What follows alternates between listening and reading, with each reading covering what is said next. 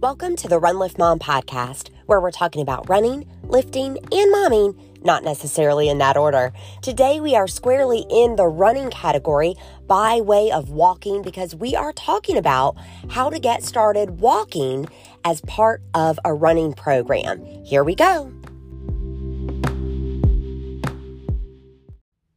Friend, I know you've heard it said before, you have to walk before you run.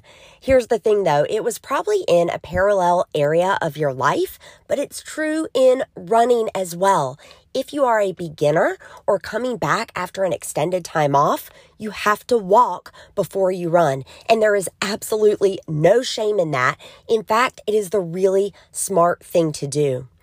I consider myself an ambassador of the sport of running, and I get really passionate about this one, walking first, because I know that if someone has the correct foundation and doesn't jump in the deep end immediately, they are going to progress appropriately and they're going to enjoy running long term. If you are new to running, I want to make a lifelong fan out of you. That's what ambassador in the sport of running means. So I want you to consider taking about 30 days to set a really great foundation in walking before you hit up a beginning program. Maybe that's couch to 5K, first strides. You can even use my schedule, the Run Lift Mom flexible training program. There are so many great beginning running schedules out there for anywhere from 5K to half marathon to full marathon. If you are at the beginning, okay? If you're at the beginning and just becoming a runner, right, is your bucket list item. Let me take you through this 30 30 plan.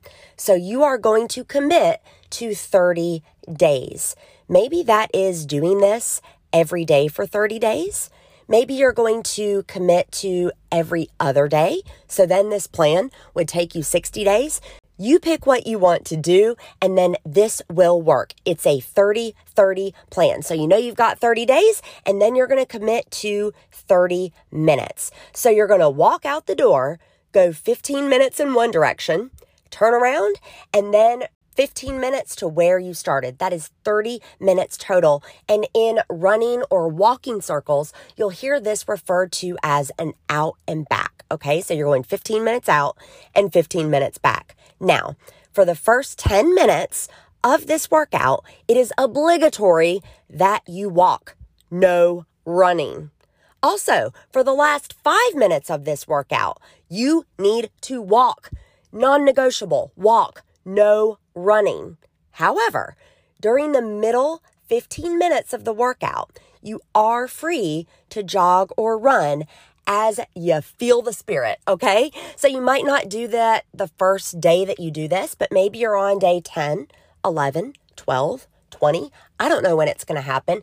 If you feel like you can run or pick up the pace, absolutely do that. You can do it in interval spurts, right? So 30 seconds off, 30 seconds off, 30 seconds on, 30 seconds off, 30 seconds on, 30 seconds off. It would look like jog, walk, jog, walk, jog, walk. But that's only during those middle 15 minutes. That's the only time that you're going to be able to get flexible on this.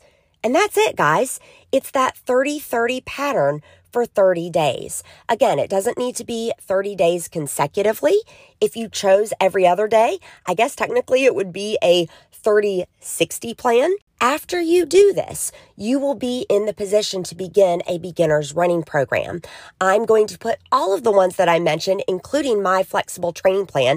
It's a plan for busy people in the show notes. So click details or swipe up. But remember, walk before you run.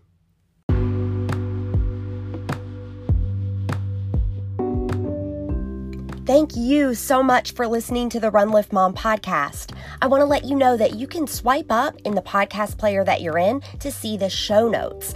That's going to take you to my website and you're going to get a deep dive on today's show. Cool, huh? You can think of it as a blog post that complements what was covered today with all of the links and resources discussed. Don't forget to check out the podcast partners as well with some really great offers for you.